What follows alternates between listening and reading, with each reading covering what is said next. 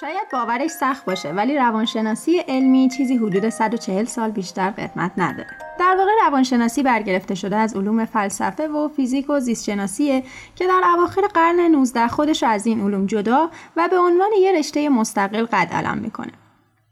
در واقع روانشناسی یه گذشته طولانی ولی تاریخ کوتاهی داره.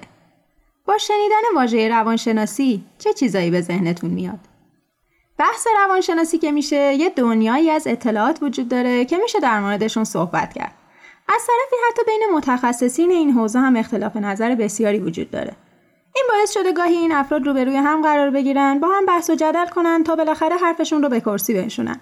ولی خب چون از دیدگاه های مختلف به ماجرا نگاه می‌کردن اون قدم توی این گفتگوها موفق نبودن. به نظر من چیزی که علم روانشناسی رو جذاب می‌کنه داستان خودشناسی اونه و از اونجایی که آدمی همیشه به دنبال این بوده که خودش و دیگری رو بهتر بشناسه احتمالا علم روانشناسی واسش هیجان انگیز و جذاب باشه.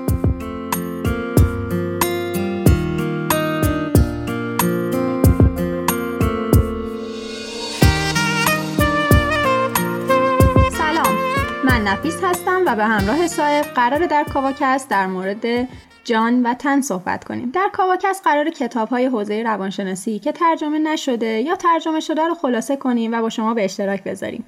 ممکنه تو این مسیر یه تغییراتی هم رخ بده. ممکنه مهمون ویژه هم داشته باشیم. حالا کم کم پیش بریم ببینیم چی پیش میاد.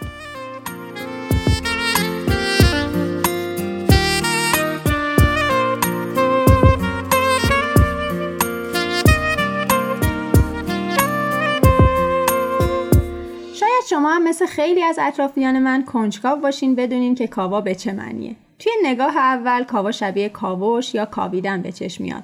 ولی کاوا یک گیاه بومی استرالیاست که به عنوان داروی ضد استراب ازش استفاده میشه. از اونجایی که ریشه بسیاری از بیماری های تن و روان استرابه، این اسم به نظرم خیلی روا بود. این اپیزود صفر فصل اول کاواکست بود. اگه مباحث روانشناسی و توسعه فردی برات جذابه و می‌خوای خودتو بیشتر بشناسی و بیشتر با خودت رفیق باشی یه سری به صفحه کاواکست بزن. کاواکست یه رادیوی اینترنتی یا همون پادکسته و ما اینجا تلاش می‌کنیم به رشد روانی خودمون کمک کنیم و البته این در رو پشت سر خودمون نبندیم. ممنونم از شما که به کاواکست و سایر پادکست های فارسی زبان گوش میدین.